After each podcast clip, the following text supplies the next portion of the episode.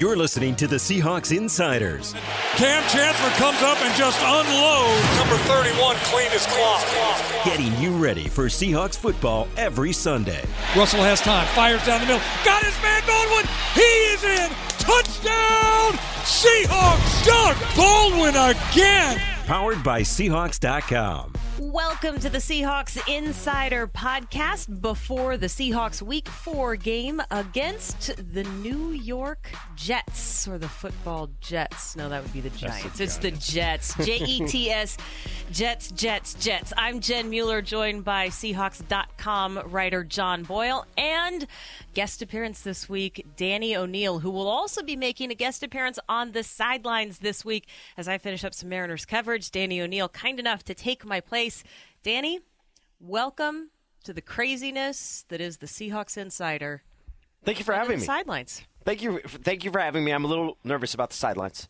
Why Uh, are you nervous about the sidelines? Well, first of all, there's a lot of really big dudes down there. Well- Uh, I'm going to be entirely out of my element. It's not going to be the easiest shoes to fill, Jen. Well, thank you very much. You're very kind. When it comes to shoes, I would recommend utility type shoes and watch the spit because there's going to be a lot of it on Should, Sunday. should I wear a suit? No suit. I would not wear a suit. Okay. I Are you, would. Are you I kn- comfortable not wearing a suit these days? I know that you're one of the best dressed beat guys and reporters that we've ever had. Uh, nobody, everybody missed the air quotes there on Yeah, best dressed. I- I The saw 'em. sarcasm. I would say comfortable, Danny. Okay. You go comfortable, clothes that move and breathe. Okay, and I and what I shouldn't go get too close to Pete Carroll. Uh, try and hear some of the play calls, or uh, is that Uh, a little that too sounds close smart, to the yeah. sidelines? Yeah. You should definitely try I keep that. your distance. But if you can read lips, you'll learn some really interesting tidbits. Uh, so that's what Danny has to look forward to on the sidelines on Sunday. Let's talk about what we can look forward to and kind of where the Seahawks have just come from. So, to recap what we learned about the Seahawks and their win last week, guys, I think we can say running the ball is not a problem if the offensive line can keep doing what they were doing, John. Yeah, they took a pretty good step forward, and you know I'm sure to a degree it was the opponent as well. Not to knock the 49ers, but those were two really good defensive lines they fe- faced the weeks prior. So, you know they've said all along they're kind of building up to that, and they focused really. There's a lot of talk during the week. Get the run game going, get better on third down, and they kind of got both those things they emphasized. So that's really encouraging. And Danny, when you look at what they did, it's not like they changed their scheme. It really did come down to focusing on one specific thing for each guy on the line. Yeah, that was what the lineman talked about. You can see on Christine Michael that 41 yard touchdown run. If you go back and watch how that play was blocked at the line of scrimmage, Kristen showed great explosiveness, but that was a play that was made by the way the lineman blocked, the way Justin Britt was able to just push off on the defensive tackle, slow him down enough, let him go. J'Marcus Webb comes in and cuts him down. The, the way Glowinski was able to help out Bradley Sowell at the edge and then move up and get a linebacker. That's exactly that's the textbook of what the Seahawks want to do. I think the other thing we've seen as these weeks have gone on is the personality of the offensive line, both collectively and individually. Every week when I talk to Justin Britt, I'm just so. I don't know, impressed, amazed. He used to be kind of the quiet, shy guy, and now he's really embracing not only the role as the leader of that group, but just his overall personality. It's funny. He's got character, and, and he is a character. Well, I think this move to center kind of brought that out of him because ha- I mean that position on the line, whether he was the older, more experienced guy, which he is, but no matter what your experience is, if you're the center, you have to have a leadership role in that line. So that's really kind of come out of him. We've seen more of that side of him, and he's the way he's taken to that role and just really played probably his best football has been really cool to see. With Germain Ifedi expected to get his first NFL start, how much does that change? Is there going to be a drop off? Does he come in and do exactly what we saw in preseason, Danny? It's going to be really exciting to see. The the one thing that stood out in preseason was how the interior of this line played and what kind of push that they were able to get from guard to guard. Mark Glowinski, Justin Britt, and Germain Ifedi. And I think the injury to Ifedi, which remember happens five days before the regular season opens, they had installed their game plan, they had started working, and all of a sudden they, they've got to put J'Marcus Webb into a position he'd played before, but never here in Seattle. He'd never played that spot here in Seattle. So I, I think I'm excited to see how that that will work. And if look, Fetty, by all accounts, is a pretty rough and tumble player who they believe is going to be able to exert extreme uh, uh, amount of physical push. They're going to have their hands full. It's a really good defensive line the Jets have, but I'm excited to see. Well, and it was interesting when we were talking to Ray Roberts yesterday and his comparison and just his eye as an offensive lineman for what Ifedi can do. He described him as having pop. You know, he said some guys there's different styles across the offensive line, but Ifedi just has that explosiveness, that pop, and actually compared him to Frank Clark on the defensive line as far as get off and first step and quickness. And so I thought that that was interesting, and I wonder too, guys, how much. Yeah, those guys across the Jets defensive line are talented in their first round picks. Are they as versatile as the other two really good lines that they saw in Miami and San Fran. Or I'm sorry, in in the Rams. You know, hard to say about as versatile. They're a little different. Pete Carroll talked about this a little bit. Maybe not as like eh, speed, but more of a power. You know, they can just kind of crush a pocket.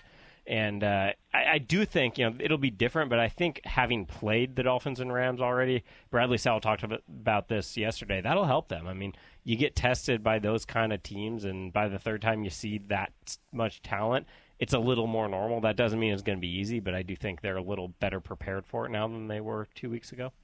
What do you think, Danny? Because I remember watching the Dolphins and thinking, oh my gosh, those ends are all over the place. You talked to the guys in the locker room today, and they said, well, it's not that they're less talented, but they're not going to do quite as many different things against you. No, they're not. They are probably going to blitz a little bit more on third down. That's something that's pretty characteristic of Todd Bowles as a coordinator. They will like to heat it up, but I, I think you're right that you're not going to see as much um, changes at the line of scrimmage in terms of where guys are lining up. And this was more with the Rams than anything else. The Rams really tried to confuse and muddle the Seahawks' run blocking responsibilities just based on where they were lining up and who they were putting where. This isn't that kind of defense. This isn't a, a defense that's going to try to overwhelm you with the variety of fronts that they put up there. We'll see. They are, they are, and as John said, Muhammad uh, Wilkerson is as physical a force as you're going to get at a defensive tackle at the same time, it's not like he's going to be stronger than Ndamukong Suh was. So they should be, in some ways, prepared for about what they're going to face. And how much does Russell Wilson play into this whole whole formula and picture? Yeah, that's it, it's sort of the million dollar question that nobody's quite sure of. Is he moving better because the ankle injury has had another week to heal? Is he going to be moving worse because he's now also dealing with a sprained knee? I think the thing that you come out of this is that Seattle is going to come in with an approach and, and, an attempt to build upon the success they had in the running game. That's the quickest way to get pressure off of him is to make them back up and defend the run. And Christine Michael is is off to a great start. And if they can if they can impose their will at the line of scrimmage again, that's going to go a long way to not forcing Russell to get into a situation where he feels he needs to make plays. Yeah, and they don't. I mean, they don't want him sitting back there getting hit, obviously. But they're also not an offense that whether it's been you know in years past if your left tackle's hurt they're they're not a team that's going to just say we can't throw the we can't take time to throw a long ball We're, they're not going to drastically overhaul their offense but as Danny said you got to get the run going and maybe get a little bit of more of that quick rhythm passing which they've been trying to go more towards anyway for the last half a season so it's uh it, we just don't know. I mean, we got to see how he moves out there. The other thing, and Russell brought this up on his own today. He was asked about the the play in which he suffered the knee injury, and he said, "That's third and long. I've got to throw that ball away." Yeah. And that's probably the recognition right there is that he's not going to be able to extend place. That that part of it not that you have to tear out that page and throw it away, but look, he can't count on his quickness to be able to extend to extend a play like he would when he, he was healthy, and I think that that's good to have in the back of his mind going into this game instead of, boy, how great do I feel saying, okay, we're, we're, we're going to color within the lines a little bit here. And it sounds like with the sprain, it, it's such a different type of injury. I'm wondering, you know, you go back to week two, he couldn't quite get the same zip on his throws downfield just because of the injury to the ankle. It doesn't sound like the injury to the knee. Opposite knee from the ankle injury has that same type of effect on when he decides to throw the ball. No, and I think the ankle was affecting maybe his ability to throw because it was on, as you said, his right leg, which is that plant leg, which you hear about with pitchers or throwers of any kind. You need that for your power. So his ankle, by all accounts, is getting better. We saw it before the knee injury that he was moving better last week. So I would think, you know, when he's standing in the pocket throwing the ball, I don't think this knee's going to be an issue. It's if he has to move around then we find out how much of an issue it really is. And it is helpful that the Seahawks are going into their bye week after this game. So he will get some time regardless as to how much he plays in the game. We know he's going to start. We know he's going to play a significant amount, at least based on the game plan going in, and then he will get a little bit of a break. So I think that injury news is pretty good. News about Thomas Rawls this week. I don't know if surprising, but it certainly was newsworthy. And then when you sign CJ Spiller, it kind of gives you a different indication as to where they're at, right? It was a total bummer, the, the news about Rawls. And, and I think that this wasn't anything they were being coy about. It was when the swelling subsided and what they knew that he got kicked really hard in his leg. And when the swelling subsided, they saw a hairline fracture. So they're going to have to wait for that to heal. Now, the, the, this isn't good news for Thomas Rawls. The good news for the Seahawks, Christine Michaels played really, really well.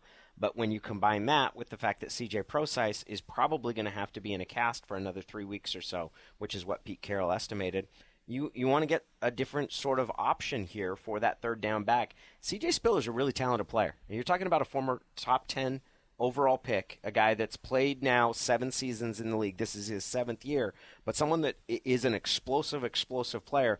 I'll be interested to see what he's able to do. I don't know how soon we're going to see him, mm-hmm. but I think it's an interesting. This is a no risk, no lose. Yeah, the, the, New Orleans Saints are paying the majority of his salary this year, which is fantastic. Yeah, no, it is. I mean, this guy, as you said, tons of talent. Twelve hundred yard rusher in 2012.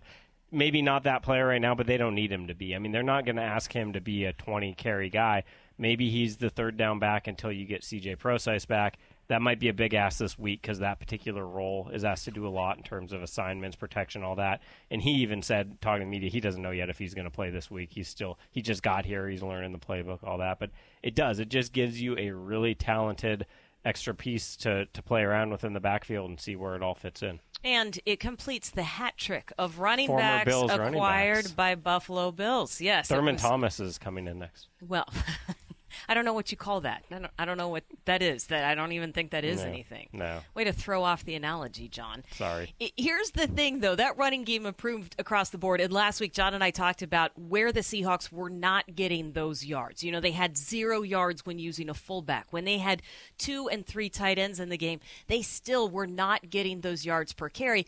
This week, they use a two tight end set 55% of the time, and they're averaging over four yards a carry.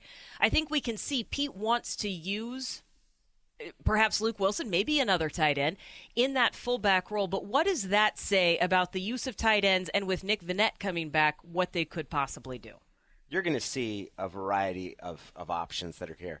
They have four tight ends on this roster, and if Nick Vannett, and once he gets healthy and is back playing, the possibilities you have there, and then with the flexibility of both Luke Wilson, who's fast for any tight end, and Jimmy Graham, who is a veritable wide receiver – the options that you have with that personnel group, because you remember what opponents are going to be looking at is, okay, what's the personnel they have on the field? Oh, they have three tight ends. Does that mean they go to more of a goal line look? Well, if that's the case, oh, all of a sudden you've got Luke Wilson and Jimmy Graham potentially spread out wide. I liked the look of Luke Wilson lining Full up back. in the backfield. Yeah. The, the H back offset a little bit. He's a, he's a Canadian, right? So he's got to have some toughness to him.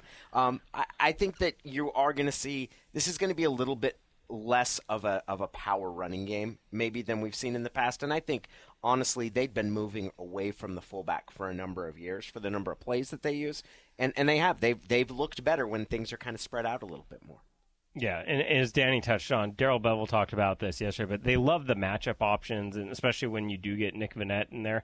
If you could go three tight ends with Luke Wilson, is that H back role, and you do it might look like a power look, but if a team's going to put their big base defense in there, two of those guys could be out running routes, and all of a sudden you flood them with receivers. If they go nickel, now you've got the power to run the ball. So it's there's a reason a lot of teams, New England loves this. You get multiple tight ends in there. It's just really hard to match up with.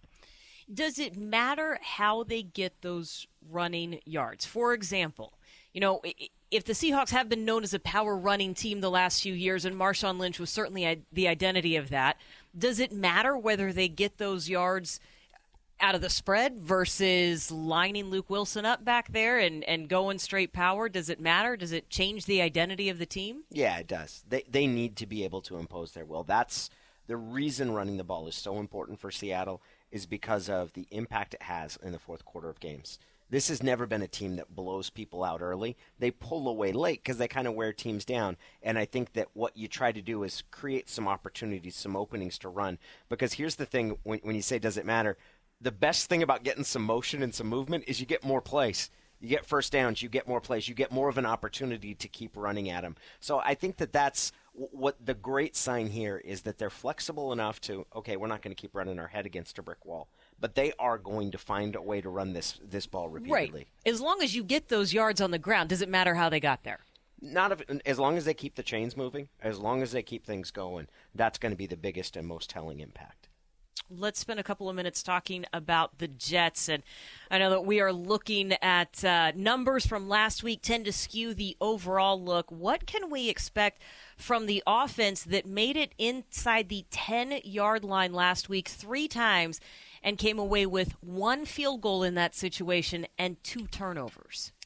Yeah, I mean, you you can't go into a game expecting you're going to get an opposing team turn the ball over like that. The Seahawks want to get their turnovers up. I know uh, they they got their first one, which was exciting for the Seahawks, and they want to get more. But they're to see better than that from the Jets. It's to be, you know, this is a team. We don't know what their receiver situation is like. They're nicked up, but they do when they are at full strength. At least they'll take their shots, which we haven't seen a lot of teams take chances against the Seahawks. They kind of have been these offenses have been more conservative. Maybe this is a game that Richard Sherman finally gets tested. Maybe somebody tests Earl Thomas over the middle. But again, if depending on their their receiver situation, that could be in doubt. Yeah, and just to recap that receiver situation real quick, Eric Decker was limited at uh, practice with a shoulder injury. It appears that he aggravated that in the game on Sunday. Wide receiver Jalin Marshall is out for at least a couple of weeks with a torn labrum. And Brandon Marshall has yet to score a touchdown, and he's got three receptions in two of the three games that he's played this year, which means that if you're already down on that receiving corps, perhaps Sherm and Earl can really hone in and, and keep Marshall off the board. But it, it, does look interesting and perhaps opportunistic, Danny. Yeah, this is an offense that's going to throw the ball around. And the six interceptions you mentioned, and the fact that they turned it over when they got inside, there's going to be chances, and that's what this defense has been waiting for.